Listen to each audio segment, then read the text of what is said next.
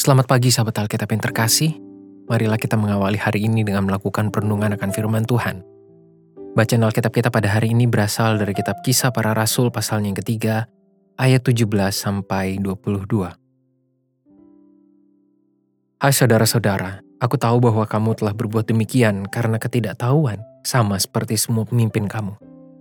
Tetapi dengan jalan demikian Allah telah menggenapi apa yang telah difirmankannya dahulu dengan perhantaran nabi-nabinya, yaitu bahwa Mesias yang diutusnya harus menderita.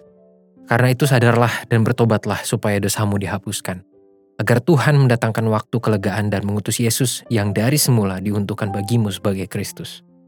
Kristus itu harus tinggal di sorga sampai waktu pemulihan segala sesuatu, seperti yang difirmankan Allah dengan perantara nabi-nabinya yang kudus di zaman dahulu.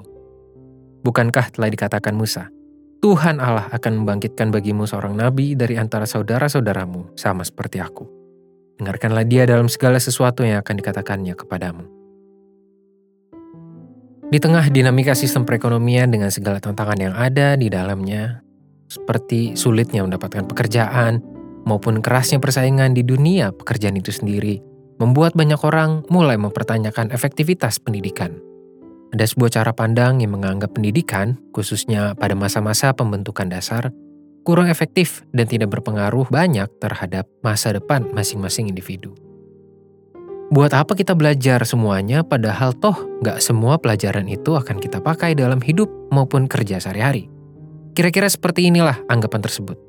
Apakah Anda juga pernah berpikir demikian?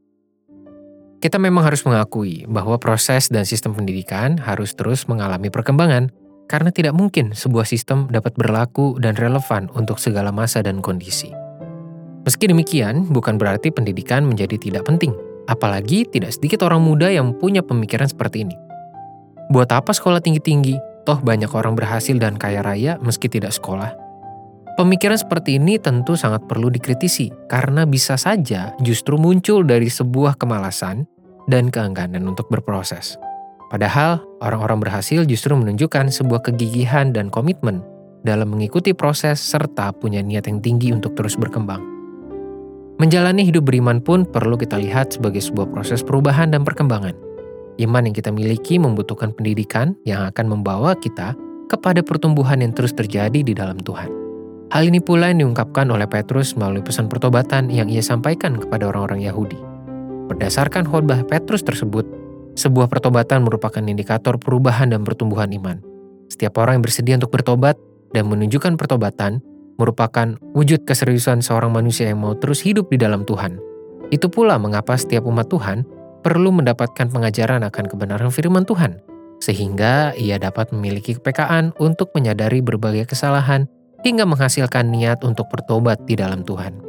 Sahabat Alkitab, kita perlu menyadari bahwa salah satu anugerah yang kita miliki sebagai manusia dibanding makhluk hidup yang lain yang Tuhan ciptakan adalah kesempatan untuk memahami dan mengalami proses pendidikan. Hal ini sangat penting untuk terus dilakukan dalam segala lini kehidupan, terkhusus dalam lingkup hidup beriman. Setiap umat Tuhan perlu menjalani proses pendidikan iman yang membawanya mengalami pertumbuhan dan perkembangan di dalam Tuhan. Jadi jangan sampai kita malas dan mencari alasan untuk bertumbuh dalam pendidikan hidup. Marilah kita berdoa.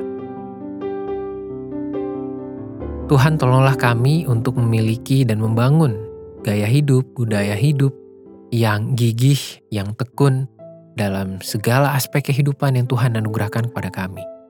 Entah itu ketika kami berstatus sebagai seorang pelajar, sebagai pekerja, terkhusus juga sebagai umat Tuhan.